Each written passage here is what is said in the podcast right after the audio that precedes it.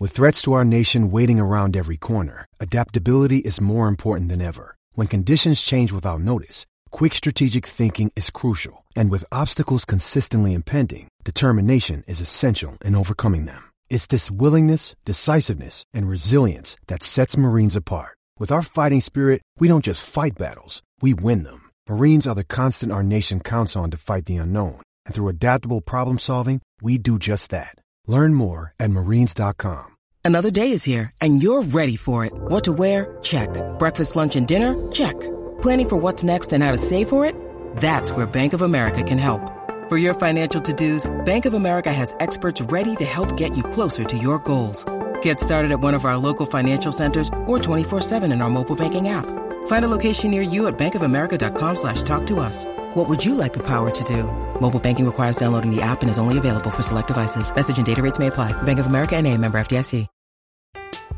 I'm Alex Rodriguez. And I'm Jason Kelly. From Bloomberg, this is The Deal. Each week, you'll hear us in conversation with business icons. This show will explore deal-making across sports, media, and entertainment. That is a harsh lesson in business. Sports is and not as um, simple you know, as bringing a bunch of big names together. I didn't want to do another stomp you out speech. It opened so, up so many more doors. The show is called The, the deal. deal. Listen to The Deal. Listen to The Deal on Spotify. You're listening to That Chelsea Podcast, episode eighty-nine, Chelsea F C, goals and clean sheets, we hope.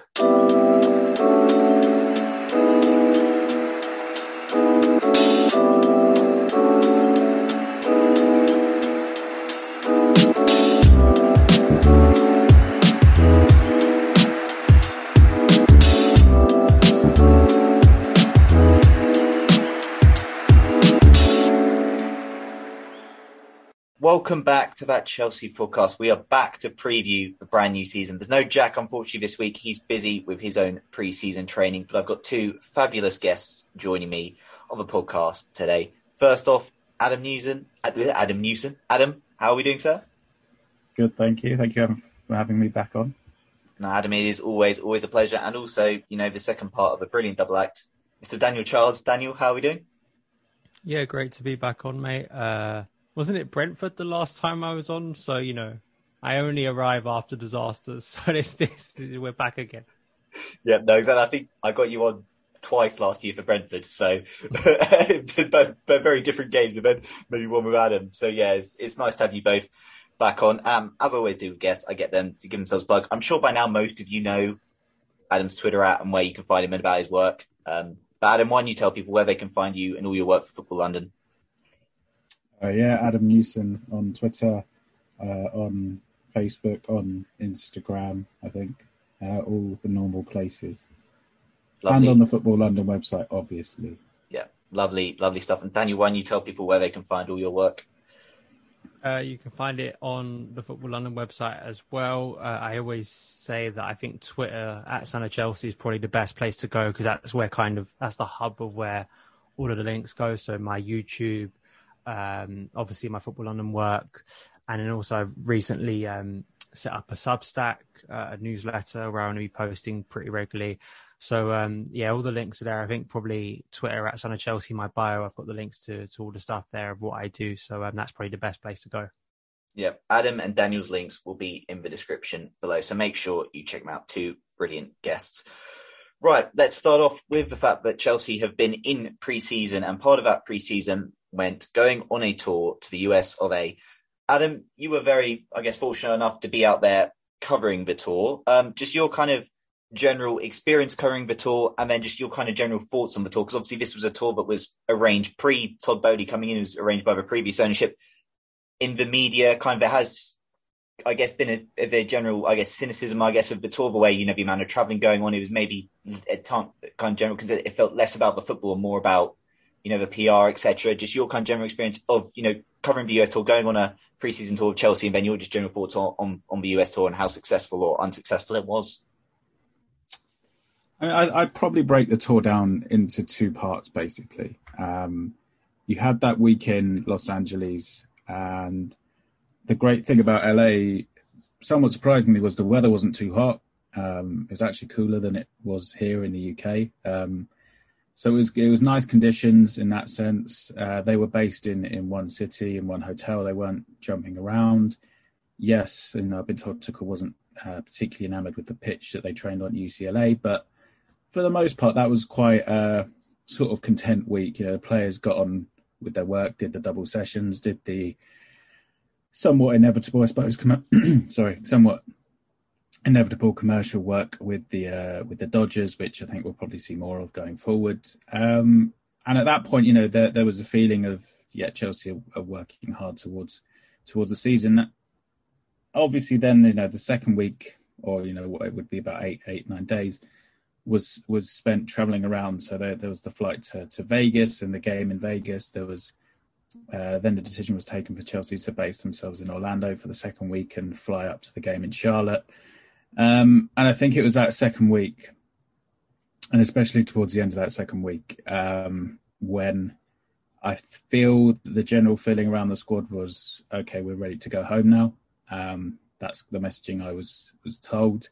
Um, especially after the Charlotte game, because ultimately, you know, there was a, a six-day spell where Chelsea caught four flights um, and they were back in Orlando.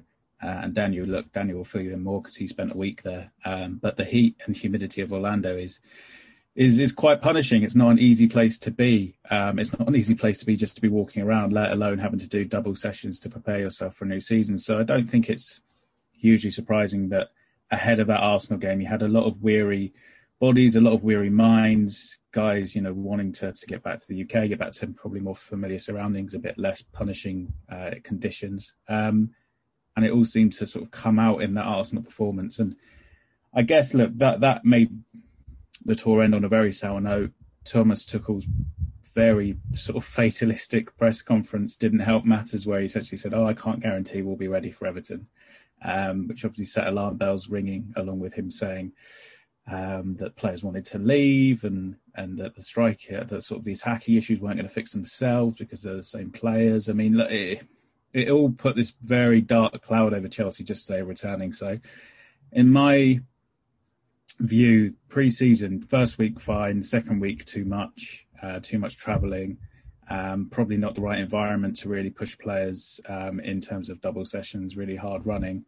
Um, and it's something that Chelsea will have to consider going forward, because I don't think um, it's uh, too big a claim on my part to say Chelsea will be going back to the U S fairly frequently in the years to come um, with the new ownership. Um, but they'll just have to look at how they do it, because you can't you can't create a situation where these guys, after sort of ten, eleven days, are feeling very burnt out um, because of the travelling and because of the conditions they're training in. Maybe you do ten days in, in maybe one place and, and you invite the teams to come to play you um, rather than you going around the country. And I know the counter-argument is, of course, that fans in different places want to see the team, but uh, whilst I completely understand that and it's, it's completely valid, the most important thing is obviously making sure the team is ready uh, for the season ahead. And I think Chelsea will be just about come Everton, but I don't think... Um, they're probably as in, in good a shape as they could be at this point right now. And um, we're obviously we're recording after the, uh, the Udinese games. Yeah, no, exactly. Daniel, you said you were there in Florida for a week. Just your kind of experience, I guess, just in Florida, you know, experiencing Chelsea, you know, over land and sea. It was watching Chelsea, probably the furthest you've ever watched Chelsea play a game. Um, just your kind of general experience watching Chelsea and, you know, losing to Arsenal in Orlando. Yeah, I mean, it was the worst part of the holiday, to be honest. Uh, and I want to make I want to make it abundantly clear, I did not travel that far just to see Chelsea get battered by Arsenal and watch Alonso not being able to, to track Bukayo Saka, because I can do that about ten minutes down the road from here. So I I found it interesting, obviously. I, I think more just in a sense because the game went so poorly, it was just more interesting to see the atmosphere and the type of crowd that goes to that game compared to, obviously, being a Stamford Bridge regular, and, and obviously it can become quite sort of um, uh, a normal thing going to see Chelsea play. And I think that a lot of us can get quite tired of it, and it kind of it is quite repetitive after a while. And it's it's quite interesting seeing those around you who just seeing the players in person is is a point of excitement. You know, just seeing those players actually there who who they've been watching on T V, I think it, it's something that was quite interesting and And it and it was kind of, the only way I can describe it, like compared to things I've experienced, is say like when W W E comes over to the U K and you go and watch a, a show here.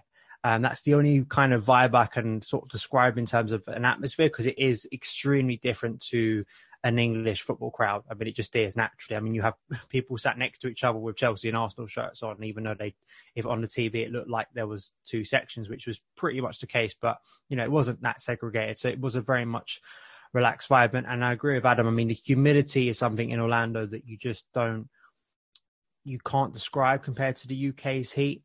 I mean, of, of course, I leave the U K and then we have our biggest heat wave ever. Um, but the, it's just the way walking around Orlando, it, it the heat gets you. It really does. And you do have to take breaks and find air conditioning. Like, you don't value air conditioning as much as you do in Orlando. I mean, it's just, you know, you do need to take breaks, particularly if you're not used to it. I mean, it was interesting speaking to some of the locals around there, and they said that the heat last week was more than usual. Like, it, even though they, they're used to this heat, it was particularly hot um, in Florida last week. So it, obviously you could tell from the players, and, and hearing a bit from Adam before I went to see the Arsenal game kind of lowered my expectations of what we were going to get. And we, then we got the performance we did, and it, and it kind of summed up kind of some of my fears. Uh, it was just so uncoordinated. There was just such a lack of rhythm.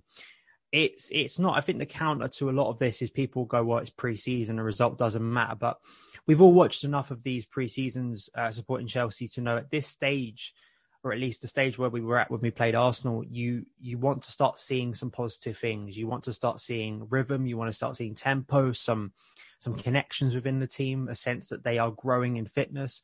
You know, that's the type of performance I expect first game out. You know, that's the the ex- performance you expect. And and as Adam said, you know, despite sort of the the clear support for Chelsea growing in America and the want to expand that from Todd Bowley and the new ownership, um, the heat changing from from you know time zone as well in America. That's something that I think people don't appreciate. You know, uh, because of me and Adam were both out in America kind of at the same time, and it took about a day or two for him to be on the t- same time zone as me. So even, that's how big America is. So you're not only changing humidity and taking all these flights, you're also having to change time zone, which we know, you know, even if you're going from the U K to the U S, how sometimes that's difficult to adapt just if you're not an athlete. So um, I, I felt that the preseason is is a big po- bone of contention for me, because I, I think that we haven't been doing preseasons right for a very long time. Uh, the lack of game time, I think we could have played more games in Europe. You know, the next season, if we do, I'd say start the, the, the tour in America. You do about a week in America. You do two to three games in one location. Try and get some good games out there, whether they're locally or get some European teams there, and then come back to Europe and do a load of games. Because I think that probably would be a better preparation where you can have the best of both worlds. And unfortunately, it feels like the preseason has kind of been defined by not really much preparation, or, or the feeling that we walked out of the Arsenal game with more questions than answers, which is not good. But yeah, obviously after we played Arsenal, we then, you know, came back and we then flew out to Dean uh, for a couple of games against Udinese. Adam, these games and these performances were probably, I guess, me more reassuring for Chelsea fans. You know, we won both games. Um, we saw, you know, Raheem Sterling, you will get onto in a minute, um, score his first Chelsea goal. Perhaps we saw some more encouraging signs. Um, just, I guess, your, you know, small takeaways from these two games against Udinese. And is there a sense almost that Chelsea may be slightly undercooked in preseason in terms of, you know, where we are now against Udinese? We might have been like to have got uh, got to at an earlier point, and maybe we haven't played as many preseason games as, as ideally, like when you look at, say, the likes of Arsenal have got, you know, they played considerably more preseason games than Arsenal there. They were about four nil up in twenty minutes in the Emirates Cup today against Sevilla. And I know it's preseason, et cetera, but still, just is there a sense that maybe Chelsea slightly undercooked and not where they'd like to be? And then your your thoughts on, on the Udinese games. Well, I think uh, Thomas Tuchel spoke after the, the first Udinese game and admitted that Chelsea aren't ready yet, and they're still going to have to do a lot of work over the next week. Obviously, it does become a bit more of a balancing act, because you don't, you, you still want to get, you know, uh, to use a, a Tuchelism, I suppose, uh, you still want to get kilometres in the legs in these next few days, but you don't want to run the players too hard, because obviously there's there's the opening game, and uh, and they'll need to be fresh and, and feel fresh for that. Um, What I think that the two Udinese games have done is is lift the mood again, um, because it was uh, a very somber feeling after that Arsenal game, and, uh, and you know, look, Tuchel himself obviously brought into this of, oh, maybe Chelsea won't be ready. Maybe they will be massively undercooked. I think the Udinese game you saw, particularly uh, probably in the first hour, there was a real sort of verve to how Chelsea played again. Um, they looked far more energetic. You know, it was night and day with the Arsenal game, um, which probably highlights again the fact that, yeah, maybe a week in Orlando was a bit too much, um, and a week back at Cobham in, in far cooler conditions ensure that Chelsea were able to put a better performance in um, in both games. You know, I didn't think Chelsea were brilliant in the second game, but they got the job done, and there were a couple of good performances. So. Um, so I think the Udinese games were very important um, just to, to bring morale back up for a few players to show that they are ready. Um, obviously, we'll talk about individuals probably more as we go on. But as you say, Sterling got on the score sheet and, and looked very sharp. Mount looked very sharp. Uh, Kante playing in his first pre-season game with the first team was probably the standout performer in that Friday game. Um, and I thought Kalidou Koulibaly looked excellent as well. So I do think it has just helped uh, sort of lift everybody before Everton. Um, and there will be a, a bit more of an optimistic feeling going into that now because, well, let's face it, Everton haven't had the best of pre-seasons either. Um, I think whilst we were out in America, they lost four nil to Minnesota United. So, so look, Everton probably aren't in the best shape. Chelsea maybe not in their perfect shape, but you'd expect, with the caveat Chelsea always seem to lose at Goodison, but you'd expect Chelsea to be ready to go to Goodison and at least try and kick off their season with a win. Yeah. Um, Daniel, I guess kind of just wrapping up briefly on pre-season. Unfortunately, there were some, you know, decisions made that probably left us as fans a bit frustrated. Obviously, we saw certain players get trimmed from the main squad in America and then moved to the development squad, while certain other players' places remained there. And obviously some of that was maybe rectified by the fact that some of those players who were cut then played, you know, a part in those friendlies against Udinese, while others stayed at home. But when we're seeing other clubs leave their players who seemingly have no future here at home, how frustrating is it for you? And I guess just in general, but we see these players who have no future here. We pretty much know that still getting a run out in pre-season and, you know, taking, you know, potential minutes away from players who could have a future here, who we might be trying to help convince stay, et cetera, with contracts running down, just trying to, you know, show them that, you know, there is a chance at Chelsea, you know, we can try and provide a pathway for him. Just in general, how frustrating is that to kind of see? Yeah, I mean, I, I was halfway through my holiday and I wasn't really paying that much attention to what was going on at Chelsea. And I just, I caught a glimpse of an interview that Tuchel did with Lee Parker out in America. I think they were in Orlando at this point, and they asked him about the players that have been cut and sent home. And the reason he gave was to to keep the level high in training. And of course, a couple of days later, I watched a game against Arsenal, and it just it's it's all a bit farcical when you when you're hearing that justification. And I'm seeing players still like Michy Batshuayi getting half an hour, you know, um, when we all know, all of us know that Tuchel doesn't want him because he was sent out on loan last summer. Uh, It's been made abundantly clear that so many of these players Chelsea have been trying to sell or loan out for years and years and years at this point.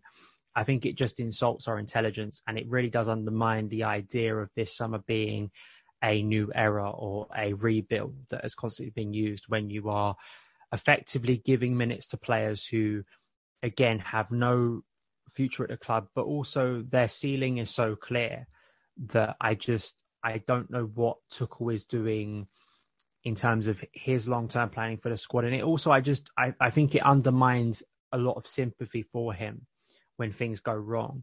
You know, I think there wasn't, and rightly so, I don't think there was a lot of sympathy, sympathy and there shouldn't have been when he starts coming out and moaning about players not wanting to be here after the Arsenal performance. It's like, mate, you, you are playing these players. And again, as we constantly see their excuses trotted out for why these players have to play.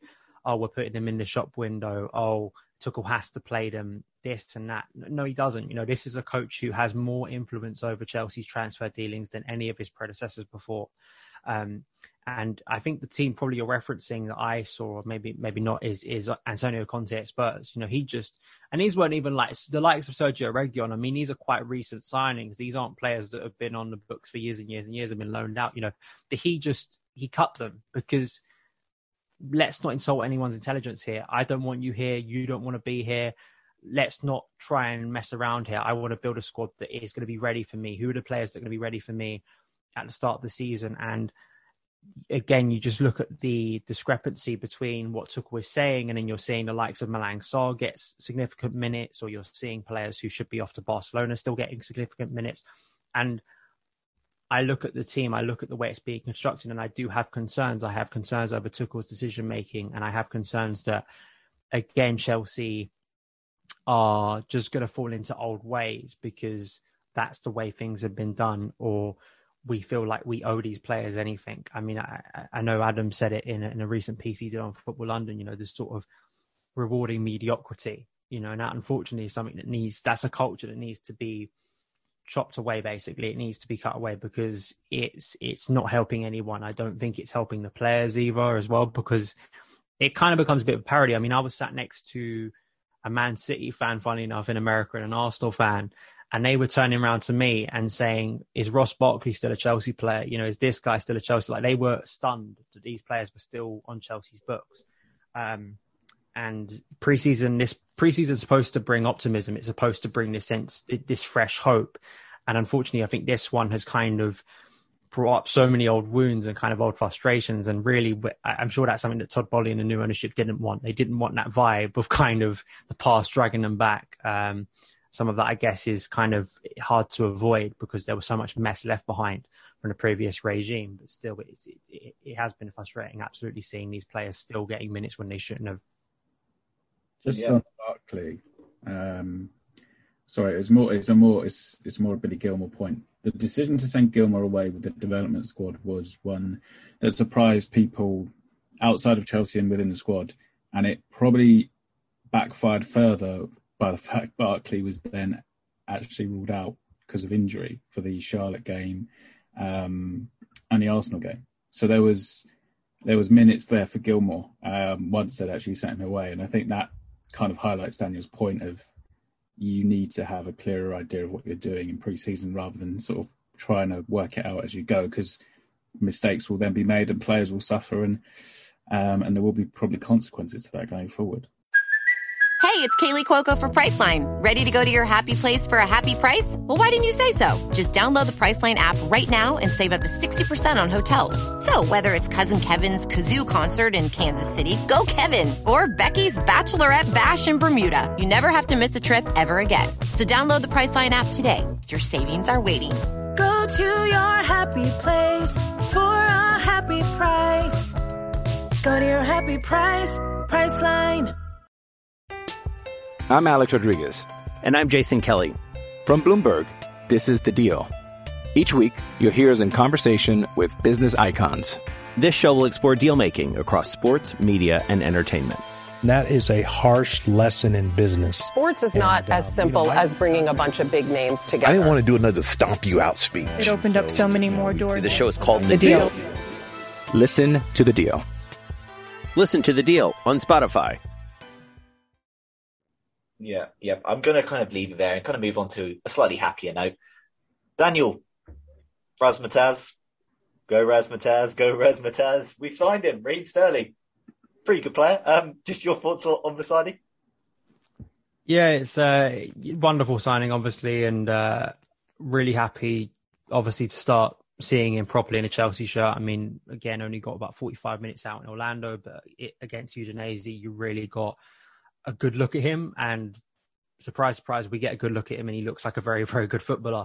Um, and he's and he's offering things that I think already you're seeing that we haven't had in an attack for quite a while. I mean, just the way he's able from a standing position to take out two or three players. I mean, we, I don't, I'm not the first person to say this, but I mean, since Hazard, I don't think there've been many players who have been able to do that. Um, and I think with both him and Koulibaly, that they are they are statement additions, but I also think they are good fits, particularly Sterling, for what Tuchel wants to do. And you can already see how Sterling not only, I think, will link up well with, say, fellow England teammates or just the players in and around him, but also, you hope as well, mentality and, and his sort of where he's come from. You know, in a lot of ways, he, he has come from the club and the culture that Chelsea want to build. Um, and I think putting that into the current dressing room, whether it helps or hinders players, you know, if it hinders players in a sense that they have to leave, whatever, you know, it's it. But if it helps the likes of Mason Mount, if it if it boosts the likes of Callum Hudson-Odoi if he sticks around, or if it mostly, and this is most importantly, starts to fix the attacking confusion we've seen for like two or three years now, where we have someone in that attack that you can look at on a consistent basis and is getting Chelsea good numbers, respectable numbers, competent numbers, where you're like, okay, the value we paid for this player makes sense because on the pitch, on a regular basis, they are offering what we paid for them. Um, and yeah, I, I just, I, I've, you can already sort of see, I think it was really encouraging the way both him and Mount, particularly their movement against Udinese. I found it interesting that Sterling looked like he wasn't really playing. He sometimes he was playing on the left, but he was mostly kind of starting behind Mount and Havertz. And he kind of had a bit of freedom to make late runs into the box, you know, drift over to the back post at times. You know, I think that's such a good thing with Mount because he's so intelligent in terms of his positioning. I think those two will very freely rotate in and out of, of areas. And, and Sterling was already able, as you can see, to get himself into goal scoring positions, uh, which is what he's been doing all of his career. So um, really encouraged by that. And, and I think he's, listen, this is one of, this is a guy who has outscored all of our top goal scorers for the last five years, not only in the Premier League, but in all competitions. And, and you're bringing in the pedigree of player here who can hopefully Uh, improve, I think, Tuchel's biggest shortcoming, which is ob- obviously the final third. Yeah. Adam, Chelsea lost a big colossus at the back and a big personality in Tony Rudiger. Would you say that the signing of Koulibaly is a pretty good replacement for Chelsea to get, considering, you know, his status in football, considering how highly he's ranked and, you know, where does he kind of go in, in replacing Rudiger? Because Tony Rudiger probably in those last eighteen months, especially under Tuchel, probably elevated himself to one of the best defenders in the world. And Kalidou Koulibaly has actually been a name talked about for a long time. He's been a name Chelsea's sort of been linked with forever. It's actually maybe been a bit of a surprise that during all this time he's just been at Napoli and not got that bigger move sooner. But you, just your thoughts on, on the signing of Kalidou Koulibaly? I think if you base it on his performance against uh, Udinese and, and obviously like with the usual caveat, yeah, pre-season. But I thought he just looked like he'd been playing on the left side of that Chelsea back three for years. Um, He was excellent on the ball, really good distribution, um, never never looked shaky at any point. Uh, made one excellent interception to stop a counter-attack position. He was fantastic. Um, there is very few downsides to this, in, in my view, going forward. Um, yes, he's thirty-one, but look, we've seen with Thiago Silva at this point that age is not that important if you're an absolutely top-level centre-back, which um, I think Koulibaly is. Um, he'll bring experience. He'll he'll bring leadership as well to this Chelsea group. The, the longer he's in it, um, and personally, I don't think, and we'll probably get into transfers maybe down the line, but I, I don't think he necessarily blocks Levi Colwell in a way uh, that signing someone like Guardiola would have done, um, who is very similar in uh, age to, to Colwell. So, yeah, I, I'm very confident that Koulibaly is going to be an excellent signing. Um, He looked so so comfortable in the team already that you'd imagine he'll be starting against Everton and probably starting the majority of Chelsea's Premier League games if he's fit. So, yeah, I, I can't see, and I'm going to sort of temper this with being very optimistic about Romelu Lukaku, but uh, I can't see Koulibaly uh, not having a big impact at Chelsea this season. Lovely, lovely stuff. From one successful centre-back purchase to one failed centre-back purchase. I'll stick with you, Adam. Adam, for the last two summers, Chelsea and Jules Koundé have been more on and off than Ross and Rachel from Friends. It has been a very tiring saga, probably quite a frustrating saga to follow. Uh, he's gone to Barcelona. Chelsea have missed out. He was obviously, I guess, you know, talking about as I saw that being that right centre-back replacement, I guess, you know, looking at being that Andreas Christensen replacement and, you know, potentially a Cesar Azpilicueta replacement. I guess your thoughts. I know, I think we probably talked about it briefly last summer, probably about Jules Koundé. How big a blow is it, do you think, to miss out on him? And also, what does that do, I guess, for the current squad, for potential outgoings? How does that potentially impact what's going on? And do you think Chelsea still ultimately are a centre-back short, you know, in this squad? Ah, Jules Koundé. Um, I did become incredibly bored of his name. Um Right, well, Chelsea could have signed Jules Koundé probably. Uh, no, Chelsea could have signed Jules Koundé at the beginning of the window if they if they really wanted to. Um, a lot of, of groundwork had been put into this deal over the course of, well, it would have been nine months. Marina Granovskaya then moves on, who was who was leading it. Thomas Tuchel decides that there are other centre backs that he would probably like more. Chelsea try and get those, leave Jules Koundé sort of on. sort of the, move him to the back of, of, the, of the stove, so to speak. try and get other players done, don't get other players signed, then decide, okay, let's go for Koundé because we need centre-back. And shockingly, at that point, he was like, well, maybe I don't want to join you if you're not that keen on me anymore. Um, so, yeah, look, Chelsea, I don't think Chelsea handled it very well. Um, I'm still not sure Tuchel was one hundred percent sold on Koundé, um, but accepted it because he wanted another another centre-back in. Um, it, it hasn't happened, and it does have ramifications for the squad because uh, I think had Koundé come in, there may as uh, there may have been an agreement then with uh, with Cesar Azpilicueta because, I mean, Azpilicueta wants to go. Um, he's been an incredible servant for Chelsea. You know, he's been here ten years. He's won everything you you want to win. Played a, a ridiculous amount of football for Chelsea, um, and he's got a very nice contract offer on the table from Barcelona.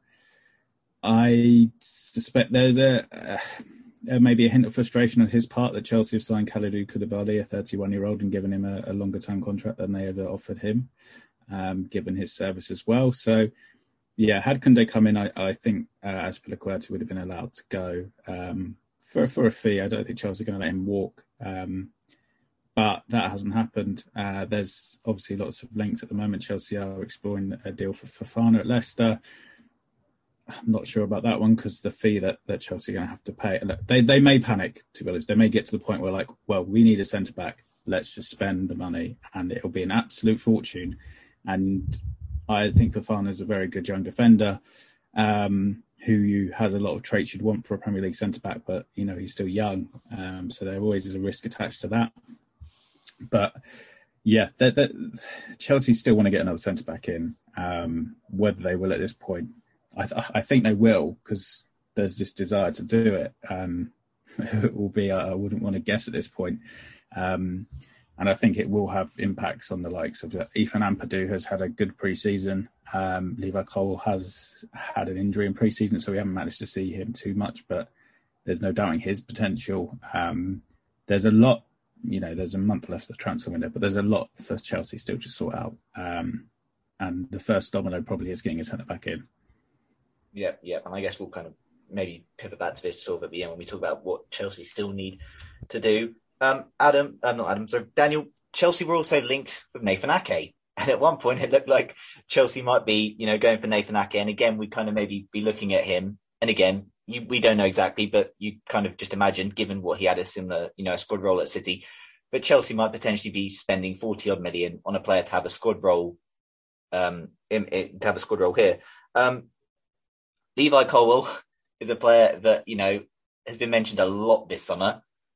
Very, you know, different, I guess, reports on him about, you know, his future here, et cetera. But what was your just kind of thinking when you were hearing all these reports and rumours of Chelsea were being linked with Nathan Ake to essentially, would we imagine, have a squad role here when we have someone like Levi Colwell, you know, in this squad, who is, and I guess the, the, the irony of potentially losing, you know, a, a Cobham Academy, Cobham Academy grad to to to bring back a Cobham, grad, Cobham Academy grad we got rid of seven years earlier.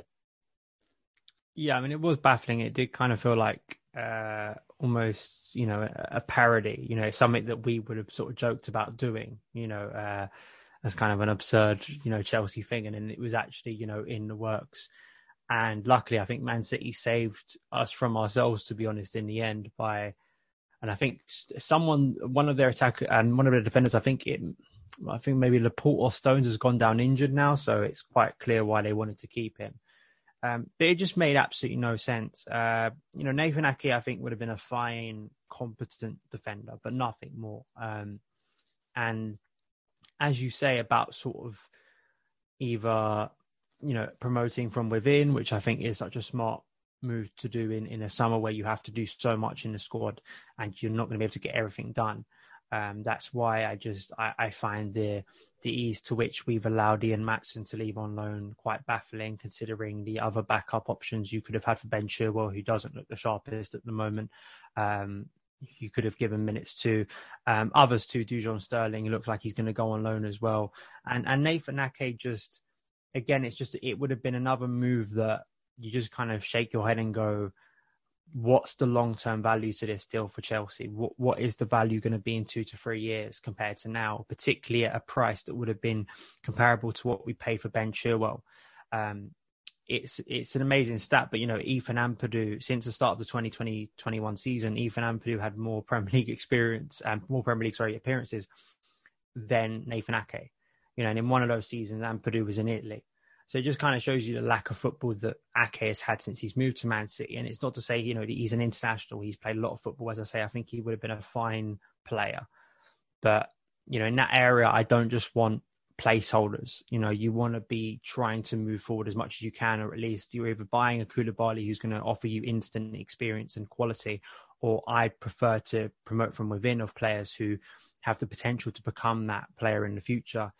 And already, just on the, the case of Colwell, you know, you, it happens every summer, right? For months and months, we're like, Chelsea can't sell this young player. Like, it's absolutely crazy. Why would they? They clearly know the potential of him. And then by the time you get to the summer and, like, the idea of him leaving, suddenly there, there starts to become justifications for it. Well, you know, he'd go for, like, a Mark Guerhi fee. I was hearing from someone yesterday. Um, and it just makes me laugh as this, that's, like, remotely acceptable. And, like, Mark Guerhi was sold for an acceptable fee, you know, twenty million sounded amazing in twenty twenty-one when he hadn't played any Premier League football. You, you fast forward now, Mark Guerhi's not worth twenty million anymore. If he was sold today, if he's sold next year, he will be sold, I'd say, upwards of fifty million probably. And it might be Chelsea are the ones buying him back, to be honest, at this point. Um, and it's the same with Colwell. There is kind of just no value for me in selling him um, for twenty million, because I would bet quite a lot, unless he gets a serious injury or really tails off, I think it'd be another case of him being worth double that, or just more than that in in under twelve months. Um, and it's a shame he's got injured. Um, I think that obviously you kind of look at the numbers situation. If, if Dave still leaves, I mean, you could feasibly say, do we still bring in two centre-backs, or do we bring in one? And then that still offers the route for, for Colwell to play. I agree with Adam that Koulibaly, you're hopeful he's here for two to three years at most, and he gives a good level. And the dream scenario is you've got an amazing succession plan there. The amount of football Chelsea play, you have Colwell who can learn off of Silva and Koulibaly. And if Tuchel wants to give um, Colwell about twenty appearances next season, he learns from those players. And then you hope by the time two to three years down the line, I mean, um, that Colwell was in a position where maybe Chalobah is now, where he's kind of twenty-two, twenty-three, twenty-four, where he can start to really flourish and, and get those minutes. So utterly confusing why we went for Ake. And I, I think it just speaks to the lack of clarity over what Chelsea are doing in the window. I have to be honest, at that first, I was kind of like, okay, I can sort of understand why we're going for this player and that player, but it's post Koulibaly being signed, it has kind of felt a bit like a mess. Um, You know, if you wanted Koundé, you should have got that deal done back in May when it looked like it was basically going to be done. And we all were sat here expecting him to be the first signing of the Bowley era. Then you wait and wait and go for other targets and don't then get that one done. And now it's, it's I think, for Fana, it's, it's you know, it's jumping from target to target. And it, it's not like all these players offer the same thing. I'm hearing Pau Torres' name again. You know, these are not comparable players. They are, they are. centre-backs who offer you different things. And it comes back to that kind of root question we've had at Chelsea in terms of recruitment for so long, is like, why are we buying a player? What What is it that makes this target a Chelsea defender, or at least a defender for that coach at the, the, the time they're being bought? And I still think until we get a director of football in, I think a lot of those questions and, and the confusion will remain. Um, but I, I do still expect there's going to be at least one new defender coming in. I'm just a little bit concerned who it's going to be. Yeah, Adam, I think Thomas Tuchel kind of mentioned, you know, has mentioned this preseason, but there is the opportunity for someone to do a Trevor Chalobah and Malang Sarr and get minutes this year. And I can't remember if that was kind of in relation to a, to a question to being asked about Levi Colwell, but, or just in general. But given, you know, Chelsea still haven't signed another centre-back, we have we've essentially lost two centre-backs, replaced one, and then one we don't know what the future is. You're potentially, as it stands, looking at a back three for Everton of Trevor Chalobah, Thiago Silva, and Kalidou Koulibaly. Probably, I'd say, best case scenario, I think we'd probably all prefer to see Trev starting in that right centre-back role than Azpilicueta. Given, as said, the fact that there is a lot of, you know, we are a centre-back short, that does, you know, you'd think give an opportunity for Levi Colwell. Obviously, we know he plays on the left. Koulibaly can, could move from that left, could play in that, in that central role as well if Thiago Silva doesn't play. So in theory, there is the potential for Levi Colwell, as it stands, to get minutes this year. Obviously, preseason has not quite gone to plan for him. He's had an injury, et cetera, and not we have the game time. Like, there has obviously been talks and there have been links with him with a permanent move away. I know it's it's pretty hard to say. Do you have like a gut feel whether you think he will be, you know, involved with Chelsea next season? Do you just, you know, what's your kind of just thoughts then? You know, do you think that, you know, Riyasi should be, have a pretty, you know, maybe not quite, you know, potentially a similar-ish role to Trev, to what he had last season? I mean, I don't actually have a gut feeling at the moment because because of his injury, I guess. It's it's throwing things up in the air a bit more. Um, what I've heard during the summer is is Levi does want to make it at Chelsea and, and just wants a chance to try and show what he can do. Um, that's probably countered by the fact that, yes, there are uh, a very, very... There is a very, very long queue of clubs who are willing to take Levi Colwell off Chelsea either on loan or permanently. Um and will offer him guaranteed game time. Um, he's not going around to Thomas Tuchel, knocking on Tuchel's door and saying, I want to play twenty-five games this season, otherwise I'm going. He's not doing that. He just wants some reassurance that if he does stay, he will be given a fair crack. Um, my issue with Tuchel saying it's time for somebody to do a Trevor Chalobah is that Trevor Chalobah was... in a very unique circumstance last summer of coming into the squad where there was a lot of players away for pre-season uh, because of the Euros. He was able to, to sort of feed his way in almost, getting games, getting performances under his belt. But even then, it wasn't until after the Super Cup that Chelsea did a bit of a one eighty on him and said, actually, no, you're going to stay, because they still planned to loan him out even until basically the Villarreal game. So I'm not... I'm not quite sure.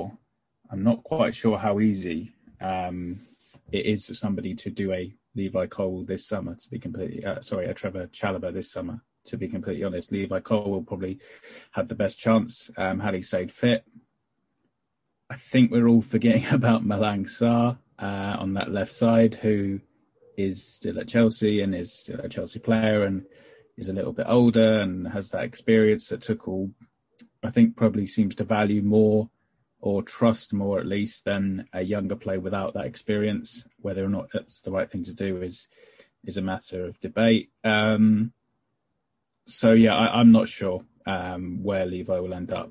Uh, my hope is that if he does leave Chelsea, it's a loan and there's some guarantees for him coming back next summer and actually being integrated, because, as Daniel said, look, you, you don't want to make... You've lost Tomori. You've lost Mark Guerhi. You don't want to make this is a same mistake for the third time. And all the indications are that Levi Colwell is going to be an excellent centre-back who probably plays for England one day. So you do not want to lose another player like that, because you haven't maybe had the foresight uh, to really plan your squad for the next two or three years, which, as again, as Daniel said, has been Chelsea's problem for a long time. It's all short-term. It's all, let's get through this window. Let's see what bid arrives for for this player. There's, there's no proper structure to how Chelsea have built their squads in recent years, and it has left this very mix and match squad of of Antonio Conte, of Mauricio Sarri, of Frank Lampard, of Thomas Tuchel's now trying to influence it as well. So, yeah, you need a, a clarity of idea. You always do when you're building a squad now, um, and hopefully Chelsea will get that going forward. Yeah, I guess the one benefit we have is that Colwell's contract has a few more years to run, so Chelsea still, in theory, should have... Um, a bit more control over that situation. But Daniel, moving on to you, Billy Gilmour, a player who, you know, burst onto the scene just before the despair of a pandemic, a bright light just before we were plunged into, you know, despair and misery, a player who probably ever since then has not been handled greatly by Chelsea, a player who's probably been mismanaged, and a player who we know is clearly talented, a player whose contract is up in, I think, two years, a player who, again, has been linked with a permanent move away, a player who was cut from that main squad in America. You know, it was, you know, at that point, things were looking pretty bleak for Billy. Obviously, he did, you know, go on the feature in the games against Udinese. Just your kind of thoughts on Billy Gilmour, how we've, I guess, handled his, you know, career at Chelsea so far, and your fears for, for what could be what could be next. Yeah, it's kind of gone maybe a bit under the radar that Chelsea are maybe close to selling him permanently. I don't know how serious that is, but, you know, it, all indications seem to be that he's leaning more towards an exit than than staying, based on his involvement during pre-season. And it's weird with Billy because you flip back sort of like twelve months ago, maybe a little bit more than that, when he made that loan move to Norwich initially, and he just come off the back of some really good performances uh, for Tuchel against the likes of Man City. Um, he starred for his nation at the, the Euros. You know, you got that man of the match performance. You know, you felt like this is a player for the future who's going to get, you know, a lot of minutes, and you hope that he has a successful loan at Norwich, gets the minutes he wants. And obviously what happened at Norwich happened, and, you know, it, unfortunately it was just a bad environment. Um, and it was it was an environment at a club that just weren't ready for Premier League football. And, and um, unfortunately Billy, as a Chelsea player coming in, I think caught a lot of the blame because of that. Um, but that didn't, I think I said this on a podcast recently, like that, that loan didn't have to be viewed and defined as a negative experience for his career. In, in a lot of ways, that could be used as quite a good experience, a maturing experience. You know, um, loans aren't always, and, and shouldn't always been, be defined of where you go, how successful the club you play at is. You know, Lorient was, was Trevor Chalobah's last loan before he returned to play for Chelsea. Um, uh, so it, it's more about those minutes, uh, which he did get quite a few. It's weird with Billy because before he left on loan, I think a lot of us would have said he's already proven he's probably good enough to play for Chelsea, or at least play some part in Chelsea's first team squad. But it kind of, to me, felt like he had to go on loan for politics reasons, kind of basically like we've got three senior central um, central, central midfielders in front of him um, that are going to be playing a substantial amount of minutes next season. Um, And he kind of, I think, has just been kind of, it's, it's all muddled now, Billy. And this could be another one that just kind of slips through the cracks. And in a couple of years' time, everyone turns around and goes, well, what did Chelsea were doing with, with Gilmour? Why didn't they give him more of a chance? And particularly in that area of midfield, which has been a great concern to me for several years. But, you know, it, it looks again like we're going to go for another summer without investment in that area. And I just kind of look at that and go, well, if you're not going to sign anyone, why not promote someone and add new energy? There's no Sal this year. Um, luckily, that you know, there's there's still doubt over Jorginho and Kante's contract situation. Um, so you need to start planning beyond them. You you really do. And and I think that Gilmour, he quite clearly, I think, understands the style of football that Tuchel wants to play. I think it suits him, a possession-based style, and he's impressed against some very good opposition. We don't know how that year has affected him at Norwich, but I would just like to think he'd get more of an opportunity. Um, it, it, I think we've kind of thrown him and Ampadu into the same boat, mainly because we think Ampadu is more likely to play a central midfield role. But I mean, so far he's kind of played in defence, hasn't he? I think he's maybe played a little bit in central midfield. Um, but who knows what happens? And I, and I can only imagine that Frank is maybe pushing hard for him, and would be, you you think that, that Frank could very easily sell him the idea of going to Everton and playing week in, week out, uh, when for Tuchel, it, it, it's hard to really feel that with Kovacic, Kante and Jorginho will fit, and even Loftus-Cheek that you throw in there as well, um, that he's going to get substantial money for Conor Gallagher now back in, in the fray as well. I think Tuchel really likes, it's hard probably to sell Gallagher that he's, um, to sell to Gilmour that he's going to get real minutes this season at Chelsea, which is why a loan or a permanent move may be an inevitability at the end of this window. Yeah, I guess I'm just continuing on with Billy. We saw Chelsea, unfortunately, last year, but in the sense of we lost four centre-backs in the space of twelve months, in the fact that we sold uh, Tomori and Guerhi last summer. Then by the end of last season, it was clear that we'd lost Christensen and Rudiger. I guess there is the real danger that Chelsea could repeat that mistake slightly further up the pitch with the fact that N'Golo Kante and Jorginho's contracts expire at the end of this coming season. They could, in theory, lose both. And they could have already then sold Billy Gilmour. And you're again looking at having to replace, do a lot of replacing there. And essentially then, as a result of that, having to hold off doing areas of, you know, having to strengthen other areas of the pitch, because that is the priority, and which we've kind of seen this summer of Chelsea having to, you know, strength, address that centre-back um, priority, which is then member midfield has gone, uh, gone uh, unaddressed. And then obviously we might be in a, you know, a similar boat next season. But I guess your just kind of thoughts on how Chelsea, I guess, have handled Billy Gilmour, and I guess the threat that in, in a year's time we could have lost three very good, we, we could have lost two, you know, very good experienced players at Chelsea, and then one potential player who could have, you know, stepped in and filled those, some of those shoes.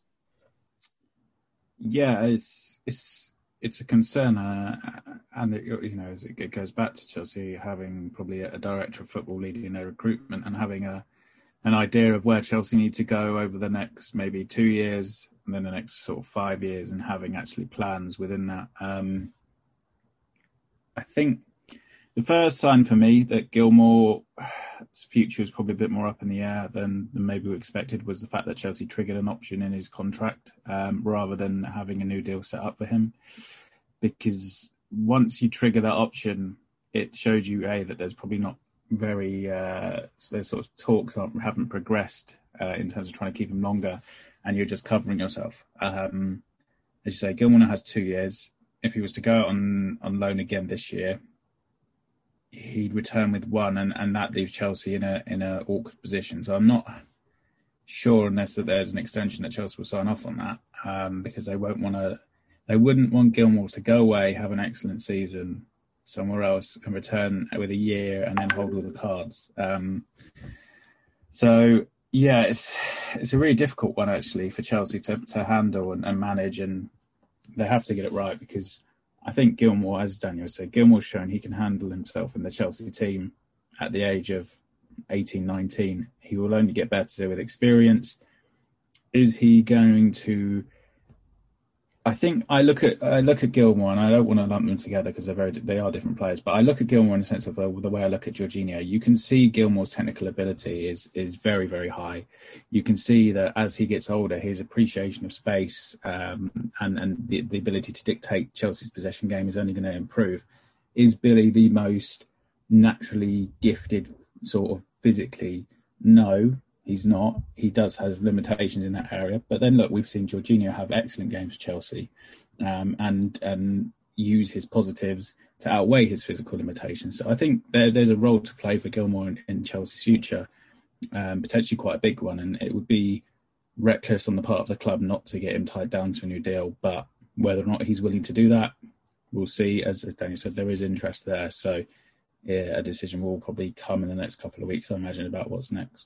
Yeah, uh, Adam, I'll stick with you next one. Armando Broja. Now, this is a player who actually probably has one of the clearer pathways to the first team at Chelsea. You'd certainly like to think. Obviously, we mentioned Colwell there and we mentioned Billy, and Billy has a lot of competition in that midfield. Colwell, there is a lot of defenders at Chelsea. There may be more signed. But Armando Broja's competition from the outside seems a misfiring Kai Havertz and Michy Batshuayi, which I guess is why there's been maybe some confusion of why Armando himself, or there's been links to him wanting to, you know, move permanently. Chelsea obviously have not been, you know, have been against that. There were talks of him going to West Ham.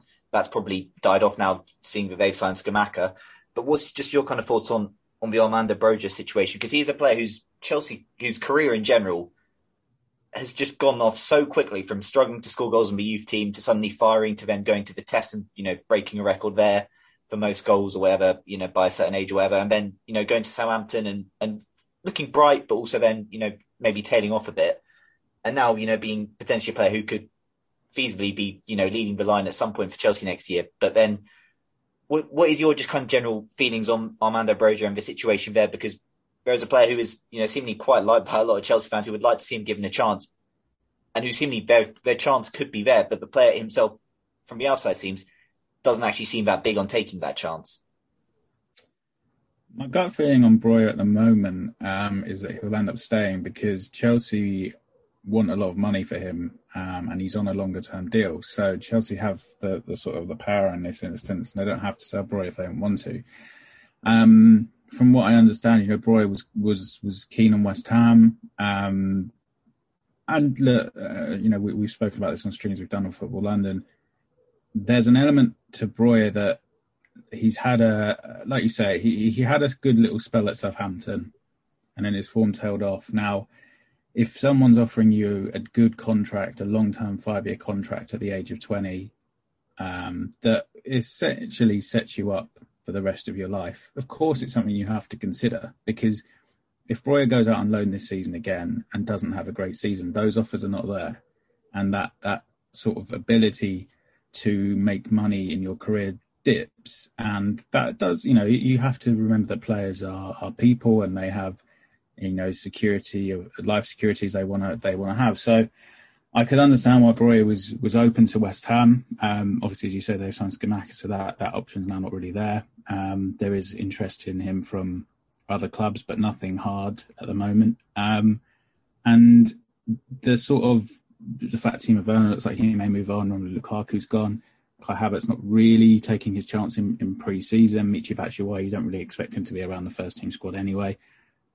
It, there does seem to be a path that's open for him at Chelsea if he wants it. Um, does he do everything that Thomas Tuchel would want from a number nine at the moment? No, I don't think his off-the-ball work is probably at the level that Tuchel would want um, or expect, probably. Uh, but there's no doubt he's a goal threat. You know, I say I watched the game against Udinese this morning. He played forty-five minutes.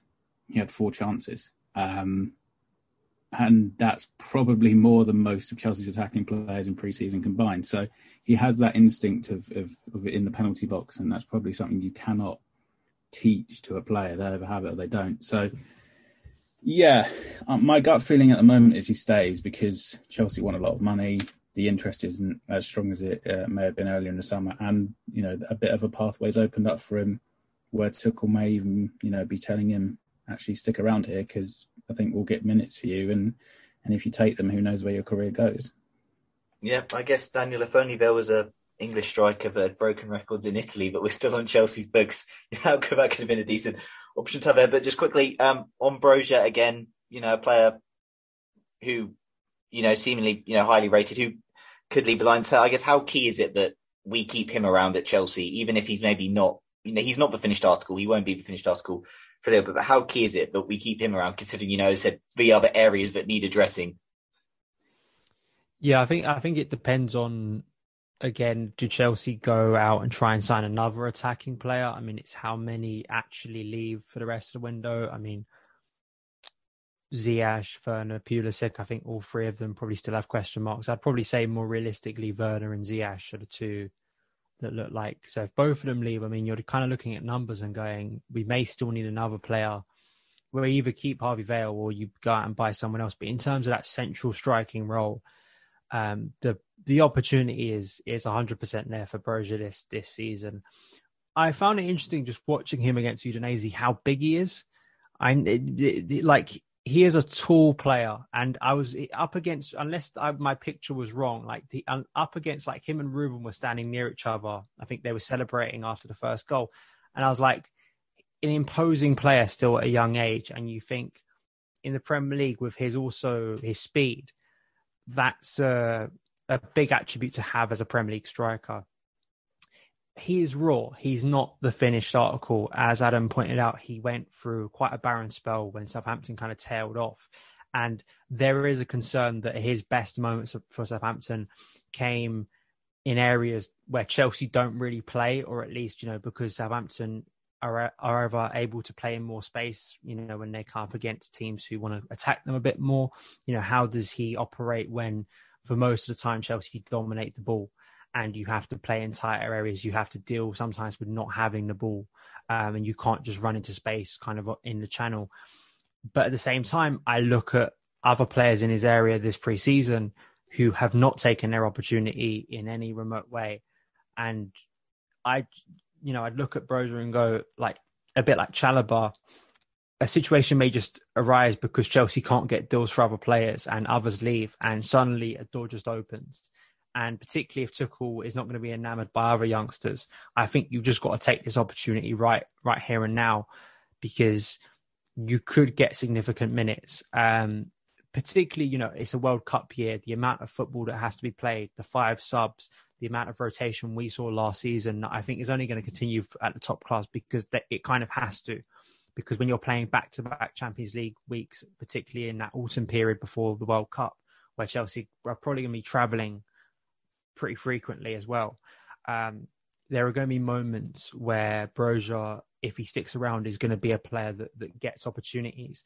Um, no one, I think, no Chelsea fan should expect him to come in and bag twenty goals um, because I think that's probably unrealistic. But at the same time, with a better quality of player around him compared to Southampton, um, with that trust and confidence in him, you, you never know what could happen, right? And Chelsea, again, could save themselves a lot of money in the future by by promoting from within. And uh, yeah, I, I think that he should stick around now because the the priority should be, for me, new defenders, wing backs, um, and even potentially a central midfielder if that if that opportunity arises as well. Um, I, I think that attacking any attacking additions, I think post Raheem Sterling are probably f- further down in the pecking order now for Chelsea, quite obviously. So um, the, the position could be there, and and you never know if if if a few players get injured, a more significant role could could arise during the season.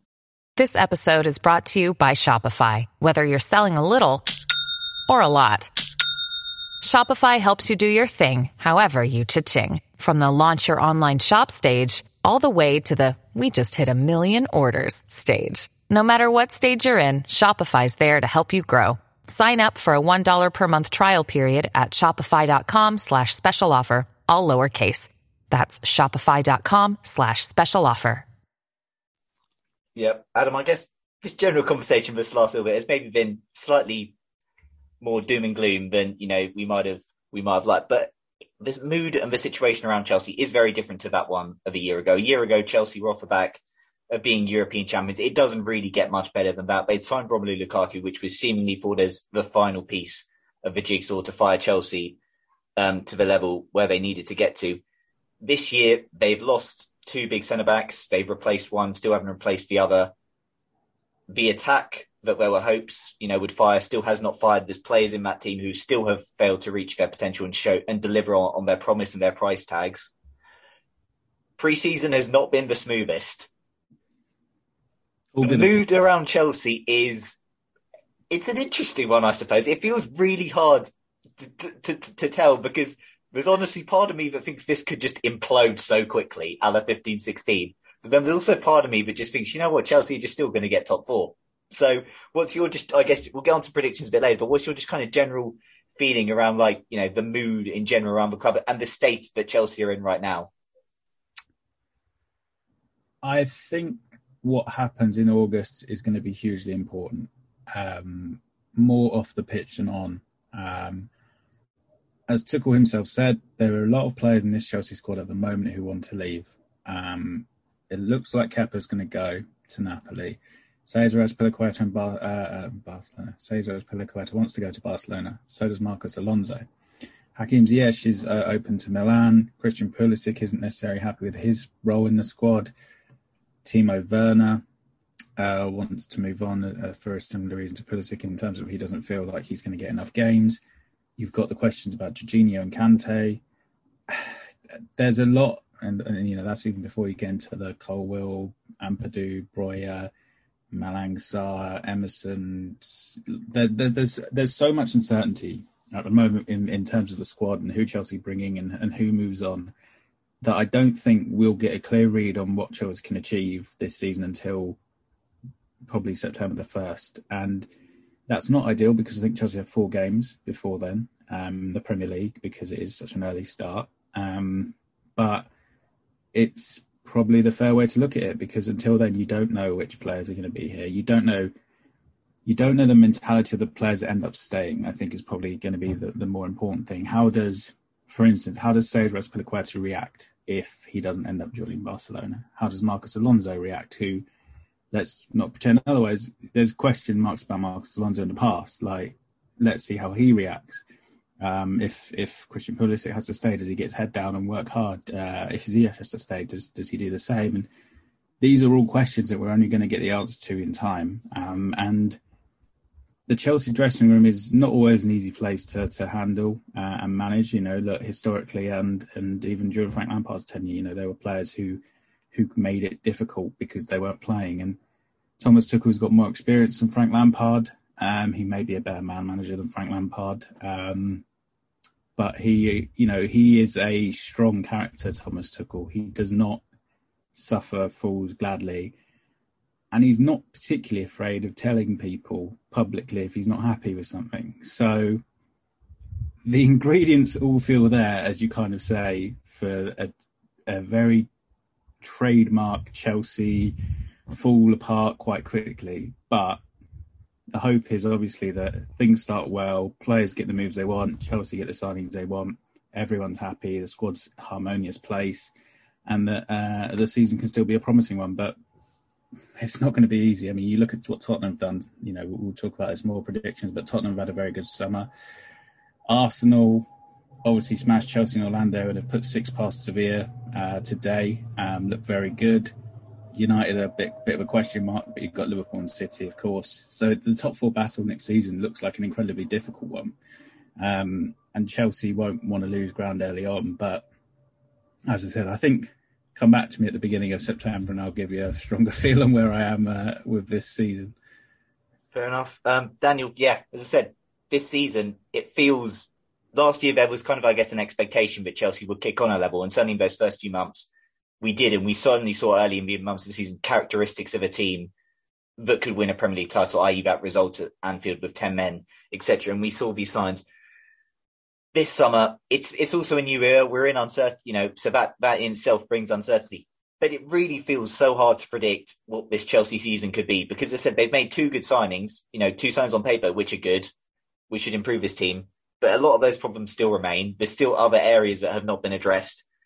We're also, I guess, you know, being cynical, we're kind of at the average lifespan of a Chelsea manager.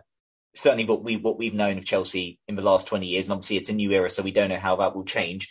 But what's your just kind of general feeling, your kind of mood around Chelsea this season? Because it's it feels quite on edge and you just feel that all of a sudden, if Chelsea do not get, get off to, you know, that quick start that they did last season, it could get quite toxic quite quickly.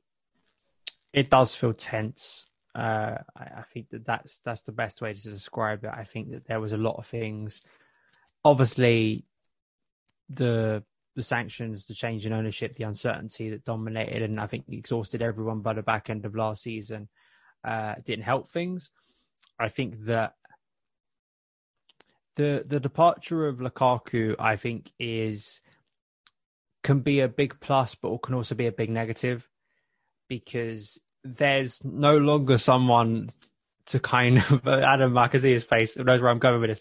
There's no longer someone who everyone can kind of inject their negativity towards, which kind of happened with Lukaku at the back end of last season. Um, unless people are going to blame Lukaku in at the San Siro, I mean, I, I don't... Unless people got so obsessed with him that, that that will become the thing when things start going wrong. There's going to be no one to kind of point the finger at next season when things start going wrong. And that's where I think Tuchel can either use that power he had in terms of able to being able to resolve that situation and getting that player out of the club, which I think was the, the best case scenario for everyone involved.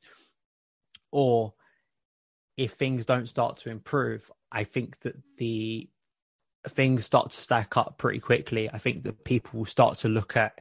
I'm mainly talking about the attack here because I think that's where a lot of people's frustration and concern has been, uh, particularly as well if the defence starts to lag behind as well, which we we we saw at the back end of last season. It started to drop the levels defensively, and all the concern over the number of bodies we have in that area after Christensen and Rudiger left is you start to add things up against Tuchel. Uh, you start to look at his treatment of Tammy Abraham. You start to look at everything that went wrong with Lukaku. If after the investment on Raheem Sterling and maybe the investment on someone else, if those problems start to add up, I think that there will be less sympathy, and particularly with a coach who suddenly has a lot of influence, um, and everything that's been briefed, everything that's been said, everything that's been seen so far is that Tuchel has a lot of power over Chelsea's transfer business. He says as much that he almost doesn't like the influence he has. Um, but it's very easy now to judge where this team's going based on the coach, because the coach is obviously having a massive hand in, in in defining where this club is going, at least for this summer, until we get director of football in. So it is on a knife edge. And I think that some of the decision-making that Tuchel has, has, has gone through with, I don't think has helped his situation and his cause, uh, as we spoke about earlier, in terms of the young players.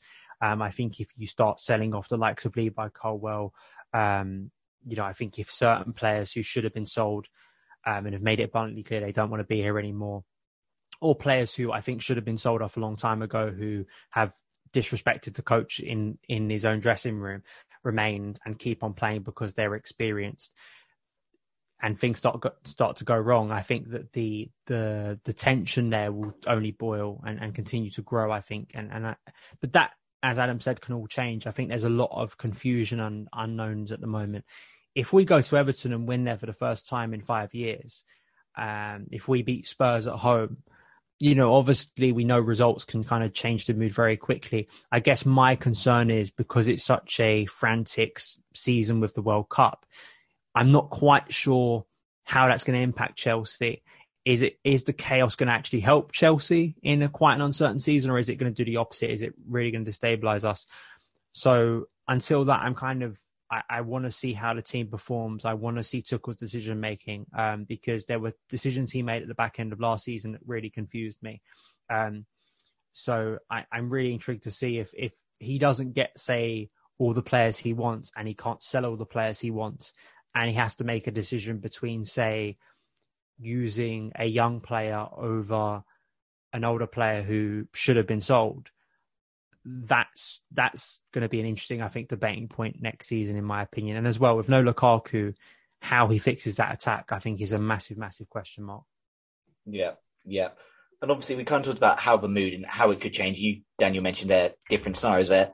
Obviously, looking at Chelsea, Chelsea play five fixtures in August. And, you know, Adam said, ask me, you know, in September. Well, there's five games before Chelsea start there. And Chelsea start off their season at Goodison Park, a ground where we notoriously never win unless we're winning the Premier League. So I guess on match day one, we will know if Chelsea are winning the Premier League or not. But then second uh, after that is Spurs at home. Now, Spurs is a game, but we always do very well in. However, Daniel, Spurs, you know, it feels it feels almost like Spurs, in a way, comes a bit too early for us this season. But their second game of the season, they've run players, you know, they've left players behind. Conte has had time to build his squad.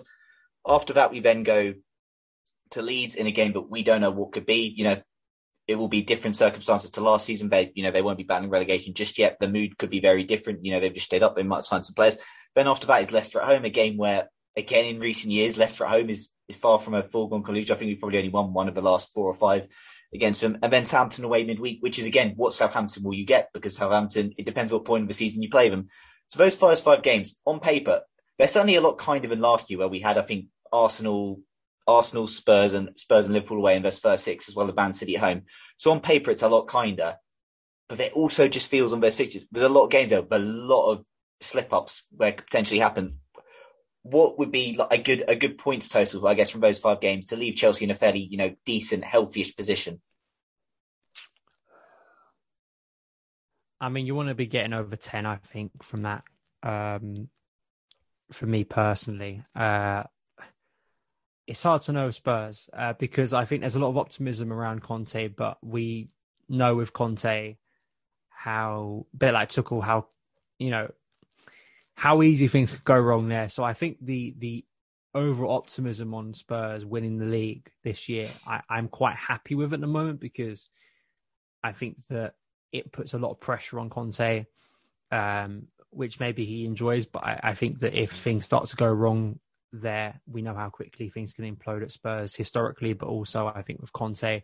Um, and you sometimes wonder with Chelsea, I like bigger games earlier in the season because we seem to just turn up for big games more.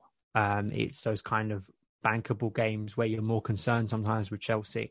And I think with all those games, there's a few teams within there, Leeds, Southampton, um, Leicester, you mentioned, who will probably give Chelsea a bit more space earlier on in the season. I mean, Southampton love giving Chelsea space. I mean, it's it's one of those rare games in the season where uh, Chelsea are able to kind of use some of their players who are pretty useless for the for the rest of it. But, you know, they they have half a pitch to run into suddenly and they look pretty decent. Uh, so it's a pretty Bundesliga game, that one. So you know, we, I I don't know who you're talking about. It's just, I'm just it's just just a general thing. Um, I mean, will that player even be here by the time we face Southampton? Who knows? But anyway, uh, I think that with Everton, Everton's such a weird one because we, something seems to go wrong when we go. It's a bit like Newcastle. We seem to go up to Everton and lose all sorts of substance of rhythm and confidence in our play. We just can't seem to get into a flow at Everton. And I think that Frank, the unfortunate thing is I think Frank will just use the same tactics he used last time. I think... You know, because he, he, he knows a lot of the players so well, and I think he he will try to stop the ball getting to Mason Mount, which obviously is such a key thing. He'll stop the, trying to get the ball to Reece James. I think if certain players, if Marcus Alonso appears at left wing back, I think he'll try and target him. You know, th- th- there are things that Frank, I think, did very well last time um, that that stopped Tuchel playing. So it's it, it's going to be a hard one. I it's just so difficult for me to predict, to be honest, because again, as Adam brought it back to, we don't have a complete squad. There are there are unfortunately too many unknowns about what the, the shape of the attack is going to be, who's going to still be here at the end of, of, of September or at the end of August, that it's very hard for me to then take that and then go, well, what the game's going to look like, because those, with so many players as well maybe coming back into fitness and, and Tuchel wanted to give them different minutes, it's hard to gauge what those teams are going to look like as well in, in the lineups and, and how that could impact things. So I would say I'm I'm going to be a little bit more cautious. I think that you'd like to think maybe we can stay undefeated in those five games, maybe three wins, two draws, potentially. Um, you get a sense that I think Spurs and Leicester are the two that I could see us drawing. Um, but I think Tuchel has to start winning home games, because our home form last season was terrible. Um, so if he can win a big one early on, like Spurs, I think that would really, you know, you could think about the mood of post Spurs if we win that game. Um, I think that the, the mood around Stamford Bridge would be massive, because Spurs is always such a big game in, in Chelsea fans, for Chelsea fans during the season. Uh, but again, if it doesn't go right, um, that mood could very easily turn. So I agree with you. There are a lot of, there's a lot of fear, I think, naturally, and, and anxiety about the new season, which unfortunately shouldn't be the case going into a new season, but that, that's the way it is. Yeah, Adam, as I said, there's fixtures there that on paper are, are fairly decent, but also have so much potential, you know, banana skin written all over them, given how, given we know, given how we know what Chelsea are like. I guess for you, is it a kind of, Daniel, just stay unbeaten from those first five games? It doesn't necessarily have to be the most glamorous, it doesn't have to be amazing, but it's almost just, you know, try and get off to not a disastrous start and just kind of just be in a, a fairly healthy-ish position, you know, first five games where hopefully then from, you know, by the end of it, the overall squad is sorted and we're in a healthier state than we are the, uh, from when we kicked the season off. Yeah, I think it's probably the way you have to look at them. I mean, I'm probably a bit more optimistic about Everton uh, than normal, because it is the opening day. Yeah, there'll be this feeling of, yeah, great, a new season. But, I mean, at Goodison Park uh, in May, it must have been, it was a very uh, emotional atmosphere, very highly charged, and Everton fed off that. I'm not sure there'll be that same level of emotional input from Everton supporters for an opening day of the season game. And Chelsea do have a lot more quality than Everton. Um, it's not been an easy summer for them. Obviously, they've lost Richarlison. They've had to really try and, and build a, a sort of an, or refresh the squad on quite a strict budget. We'll see if a Chelsea player maybe is there by that point. Um, there's a few linked with, with Goodison Park moves. Um, so, yeah, I'm probably a bit more confident about Everton than, than maybe Daniel. Tottenham is the one that really concerns me, because Antonio Conte is Antonio Conte and has absolutely ran the Tottenham players into the ground in pre-season. So they're absolutely as fit as they could probably be. Um, and I had maybe a tune-up game for, for the opening weekend. So, yeah, that's the one that concerns me most. Um, just because speaking to, to my colleague Alistair Gold, you know, he says that Tottenham have never probably been in a better position in the pre-season um, in terms of having their signings done, the fitness of the squad. So I'm nervous about that one uh, because Conte will want to prove a point as well, given how how easily Chelsea beat Tottenham three times in, in, in January last season. So, so yeah, that's the one that concerns me. I think Leeds will probably be all right. Leicester's an interesting one because they haven't signed anyone uh, this summer yet. They're the only team in the top five leagues in Europe not to have signed someone. So there is a maybe a feeling of stagnation there. Um, we'll see if they still have James Maddison, because Newcastle's trying to get him. Uh, and obviously Fofana is, is Chelsea's potential target as well. Um, and then Southampton, as Daniel says, look, it's, it ends up like a Bundesliga game where they decide to put their defensive line about ten yards inside Chelsea's half and Chelsea just run past them. So you'd kind of expect that to be an easier one, um, even though I don't think Timo Werner will probably be here at that point to, to get his customary goals against Southampton. So that'll be disappointment uh, for Daniel, I'm sure. When you need mealtime inspiration, it's worth shopping Kroger, where you'll find over thirty thousand mouthwatering choices that excite your inner foodie. And no matter what tasty choice you make, you'll enjoy our everyday low prices, plus extra ways to save, like digital coupons worth over six hundred dollars each week. You can also save up to one dollar off per gallon at the pump with fuel points. More savings and more inspiring flavors make shopping Kroger worth it every time. Kroger, fresh for everyone. Fuel restrictions apply. Fair enough. Fair enough.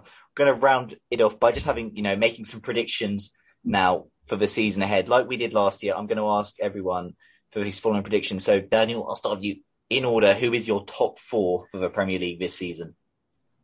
Uh, top four, Man City, Liverpool, Chelsea, Spurs. Adam? Yeah, same clubs. Pro, uh, maybe Chelsea fourth, Tottenham third. Yeah, I'm leaning the same with Adam. But again, that could, as I said, with a caveat, Spurs have got two games a week. We'll get They've it on goal difference. We'll get it on goal difference.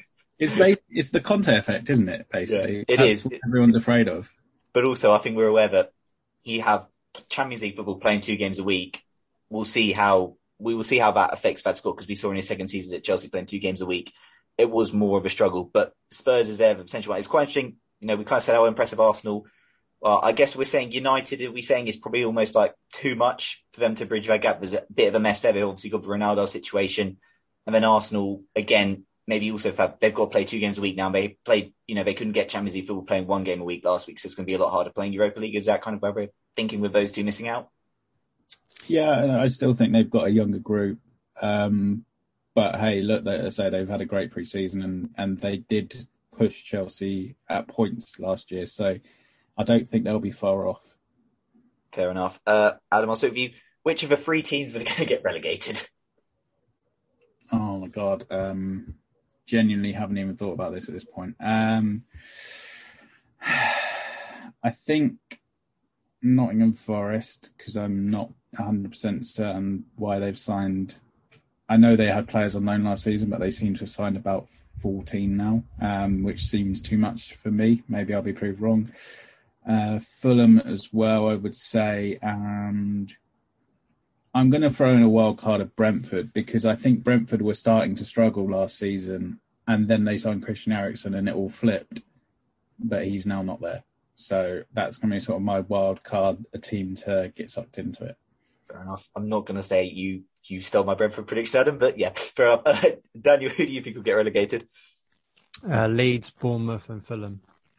Fair enough. Yeah, I think Fulham, I'm going to go, will get relegated. Unfortunately, they are just that team. They are essentially them and Norwich are just on rotation, just up, you know.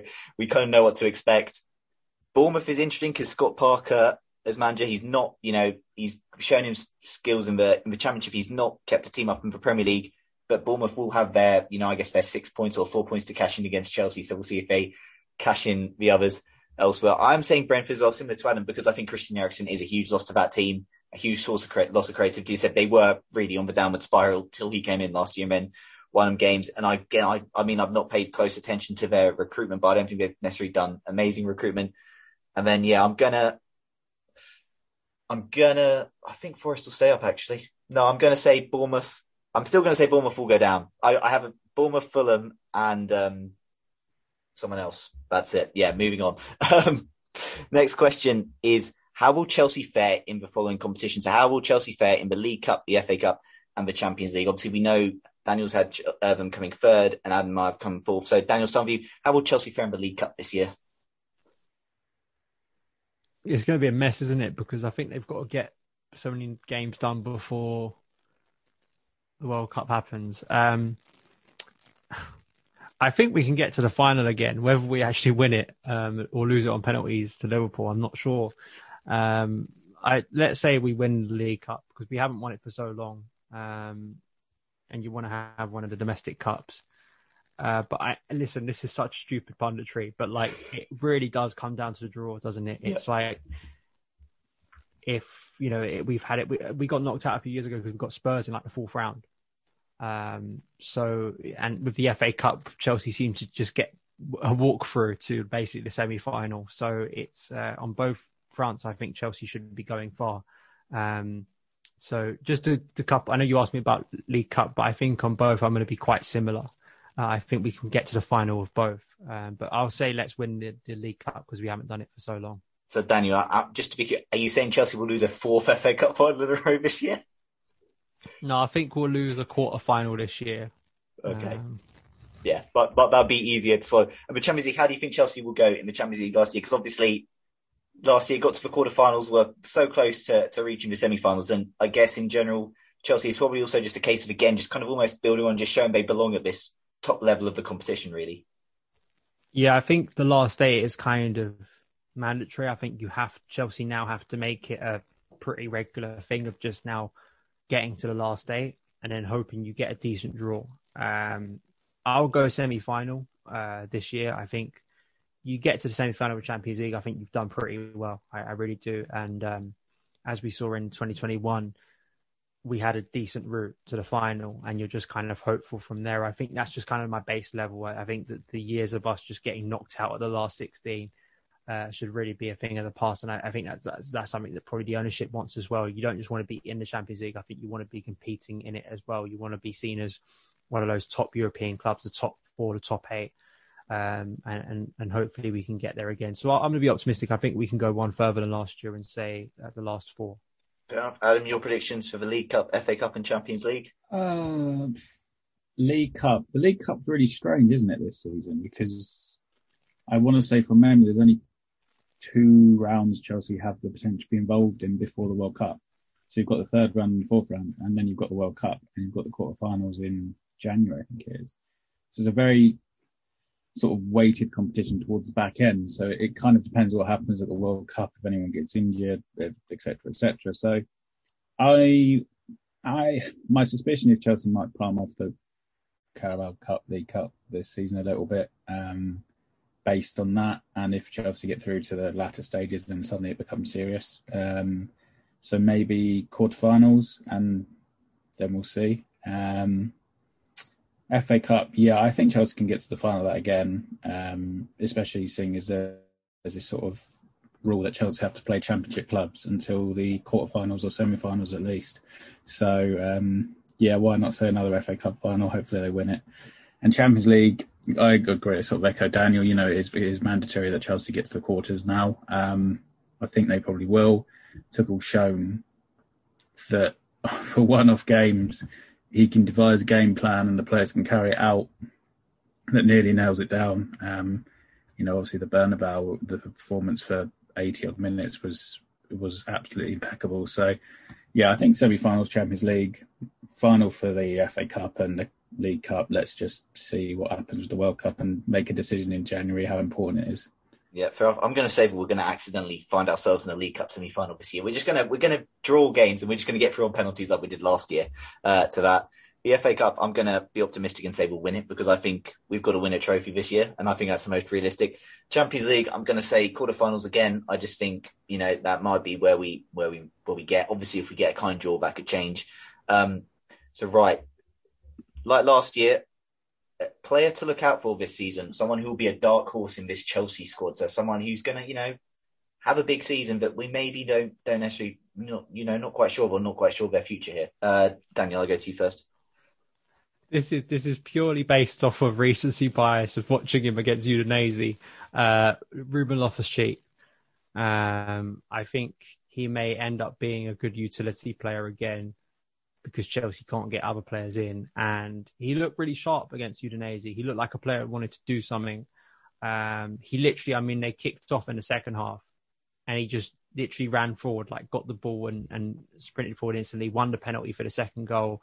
And just all round, I think, looked like someone that maybe knows that this is his final opportunity to really make something of himself at Chelsea. Uh, probably an outside one, because I think a lot of people probably go for a younger player. Um, But I just think maybe him and the way Tuchel used him last season in interesting ways, he could become more of a wing-back than a central midfielder. Uh, but if Chelsea at some point were to move to a four three three, I, I always think that's probably his best formation on the left of a four three three. So you never know, he could get good, good game time there. So I'm going to go Ruben. Fair enough. Adam, your player to look out for this season, such a dark horse? I mean, Ruben's a good shout because there's a lot of players who we don't know are going to stay or not at this point. And uh, the other players that you probably do know are staying are pretty established. So, um, yeah, I think probably Ruben. Um, I'm obviously keen to see if Trevor Chalobah can step up again um, and really, really establish himself in this squad as somebody who'll be around at Chelsea for a long time.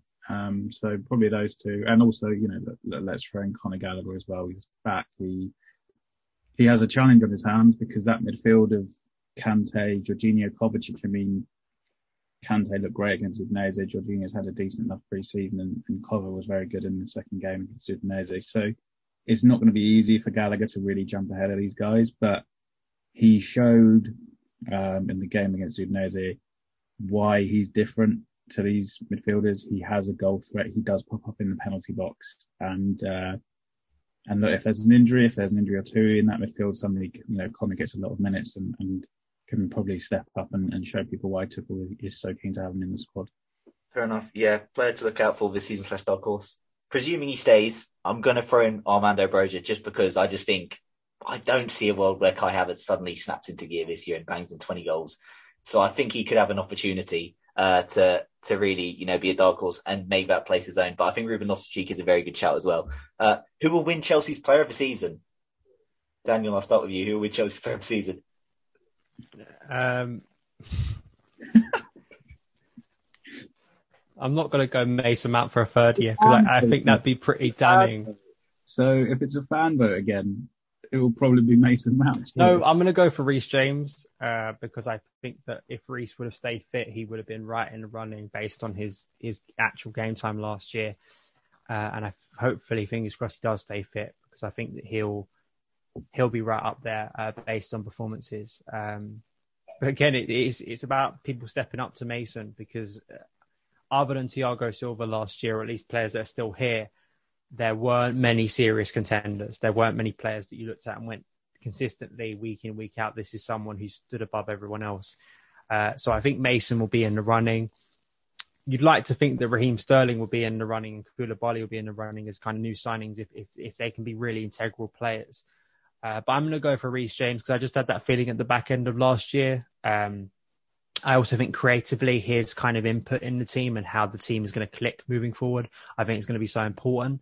Um, so if he stays fit, if he has the, if he can not improve on last last season's numbers were ridiculous, really. Um, but if he can continue to prove to be one of the Europe's, you know, most productive wing backs or full backs, um, and I just think his natural talent will obviously mean people will look out for him. I think a lot more. Uh, so I'm going to go for Reece. Fair enough, Adam. Who's going to win Chelsea Player of the Season? I mean, it'll be Mason Mount, wouldn't it? I mean, like, I think Thiago Silva should have won it last season. And Same. He had my yeah. verdict, but Mason still won it. And if Mason has a solid season again where he posts double figures in goals and assists, like, fans will vote for him. Um, Is it, would he be the first player to do it three times in a row? Potentially. Potentially. Yeah. Um, well, Matt I'm not sure what I would twice, say. But... Yeah, I mean, I'm not sure what I would say about the rest of the squad. Like if he yeah. wins it three but, but times it also, in a row. It also says something for Mason's popularity among, uh, especially, you know, the Match Go supporters. So, look, I think, as Daniel said, I think there's a chance Sterling wins it um, if he settles in quickly, which he, he looks like he might have done. I'm going to say it's not going to be Mount, even though I might end up doing I'm going to say it's going to be N'Golo Kante because Kante is going to stay injury-free and is going to have an absolutely phenomenal season. And yep. that will probably not happen, but that's what I'm saying. Yeah, Adam made that prediction last year. He said if if he stays fit, Kante will just play every year. He did You've not got stay the fit. Golden caveat forever. Like you just go if he stays, he stays fit. fit. If he stays fit, Kante yeah. will win it because of how important he is. Yeah. But well, yeah. yeah. Last year I said Mason Mount would win Chelsea Player of the Season, and he did.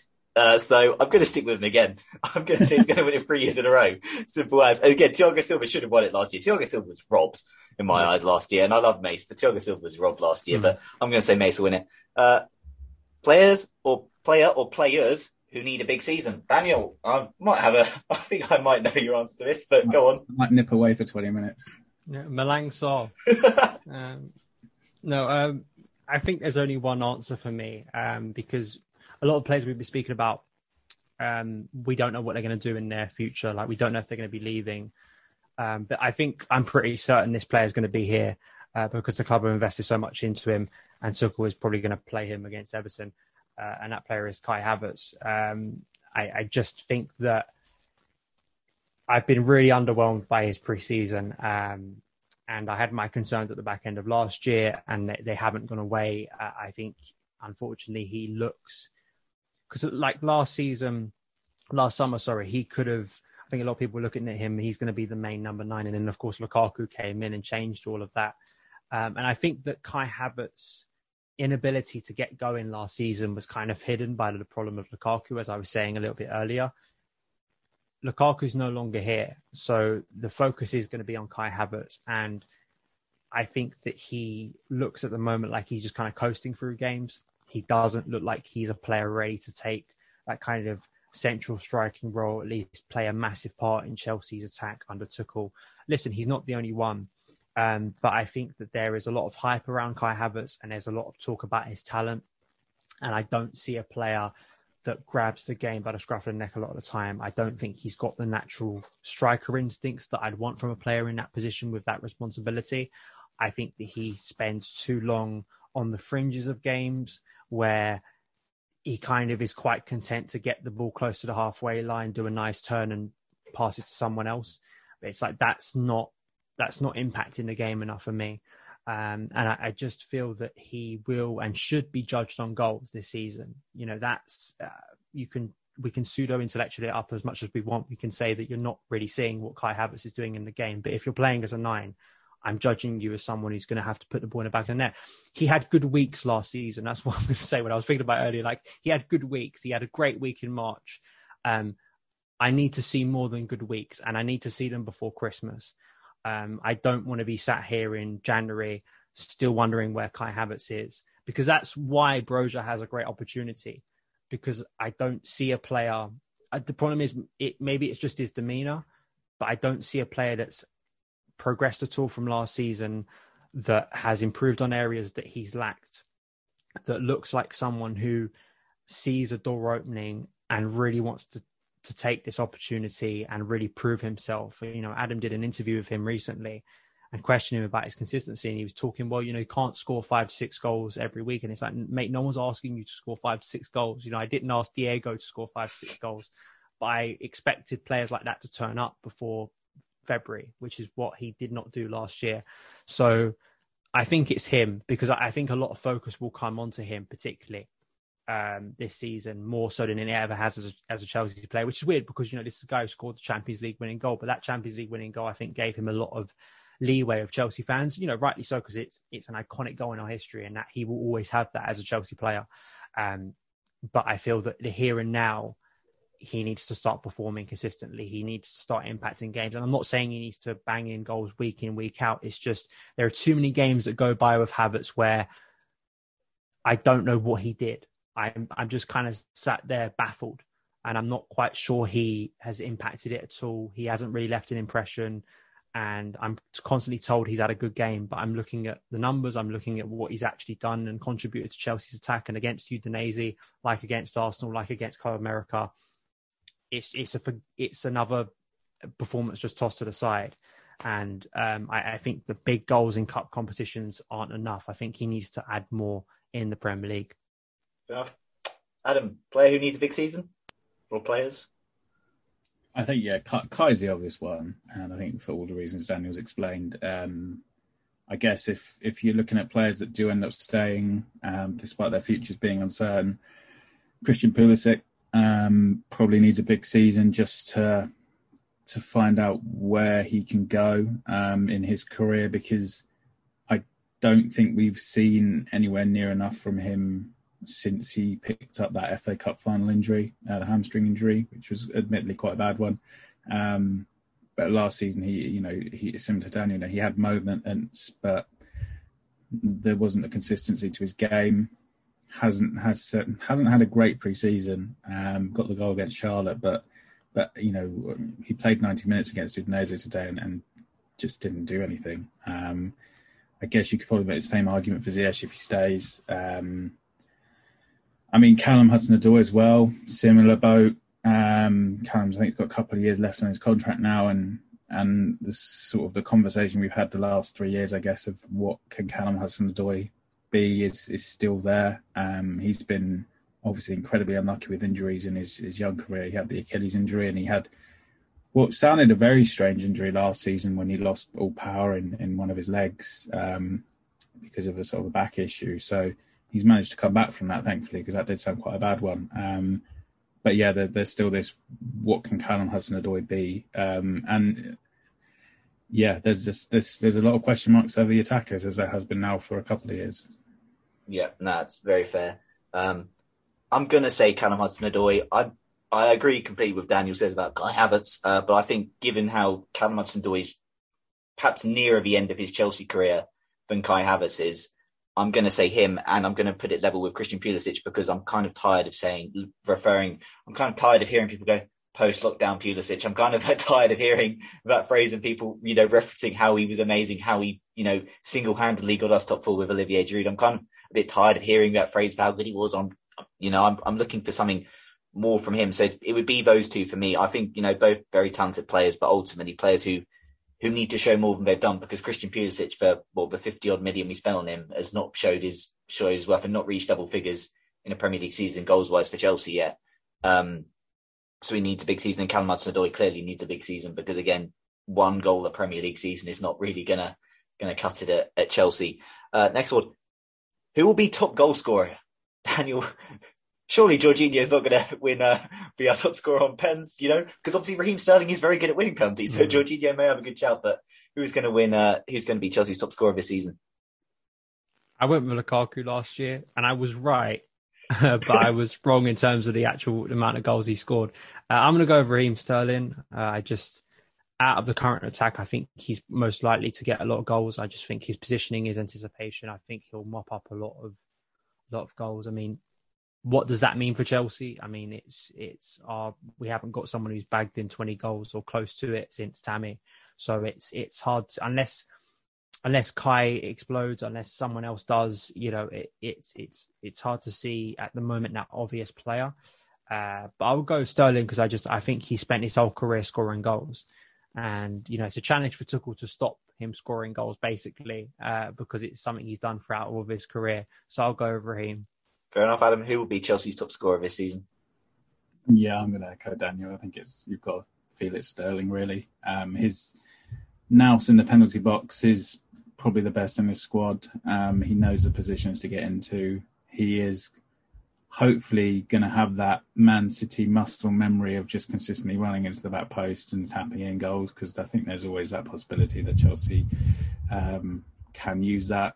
As Daniel said, look, it's kind of on Tuchel to make sure that Sterling is still a reliable goal threat, because if if Lukaku hasn't worked and then if Sterling drops off, then obviously there'll be question marks, bigger, well, maybe even bigger question marks about Tuchel's ability to coach a, a consistent sort of attacking game. Um, because, yeah, that's still Chelsea's issue.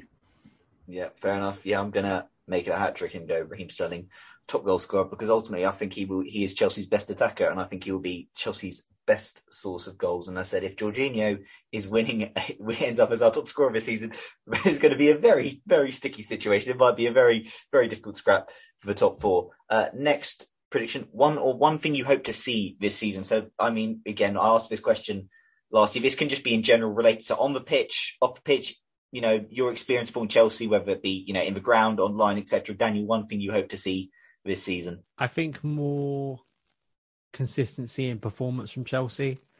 Uh, I think writing for Football London last year, it was really difficult sometimes to go from week to week and game to game, and so many things were so uncertain consistently over who's going to be playing in the attack, what does the best midfield look like, what does the best back three look like. Um, and some of that sure was enforced on Chelsea and Tuchel by injuries and suspensions and stuff like that, which will, will happen again.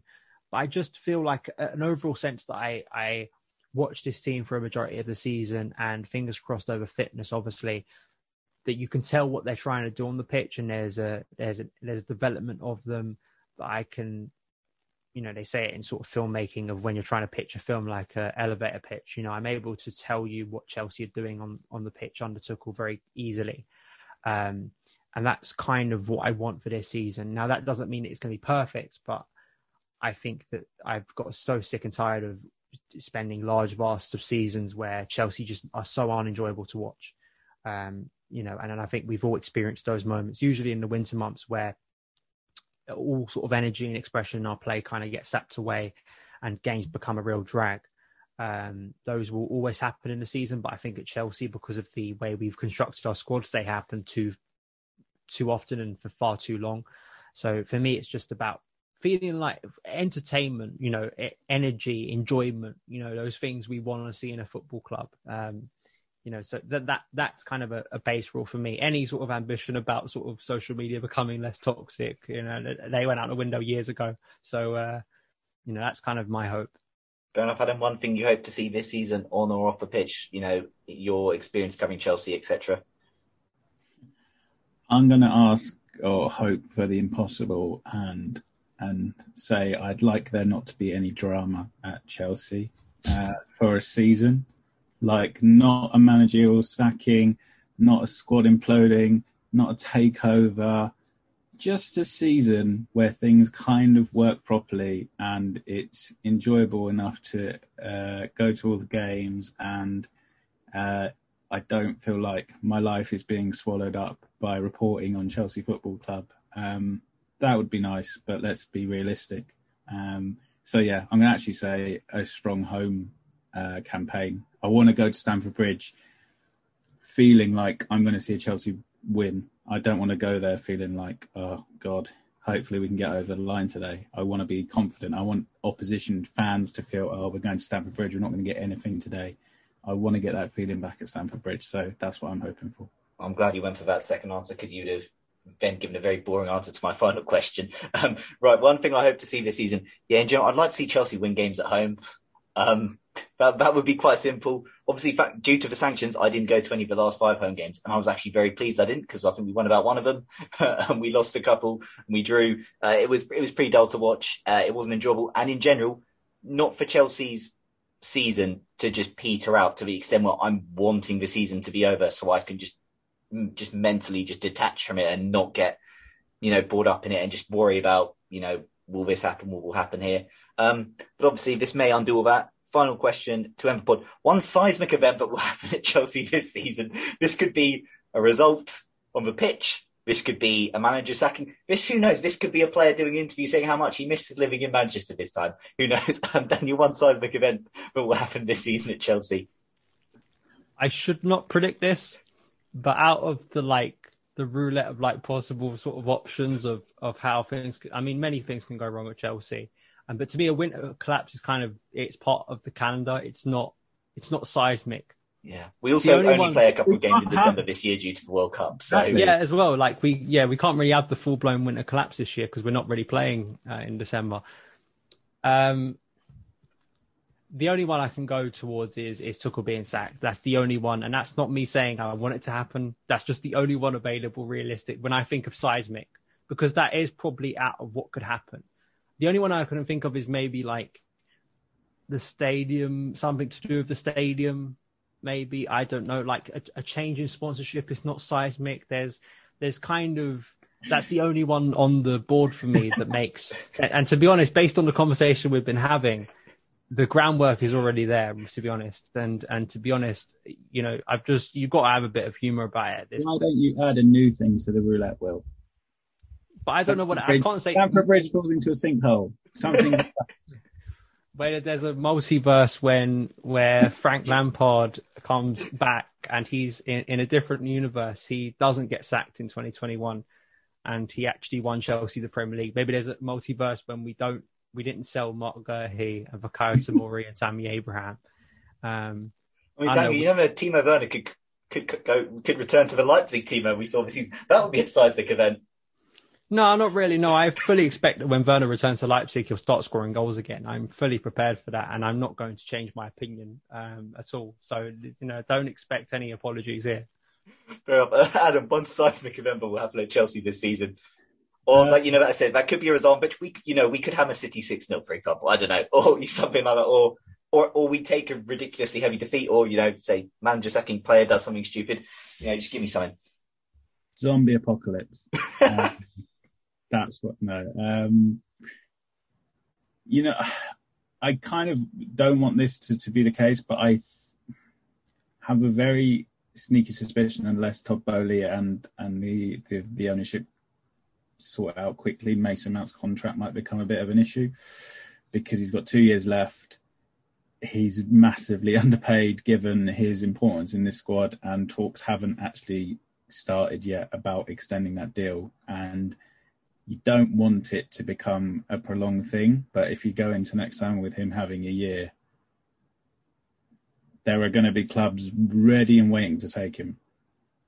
So, yeah, maybe that will be what it is. There'll be uncertainty over Mount's future, and most sensible, logical people will be very concerned about that. And a very small subsection of bizarre people on Twitter will be celebrating the fact that Chelsea's two-time player of the year and most reliable player is potentially going to uh, have just a year left on his contract.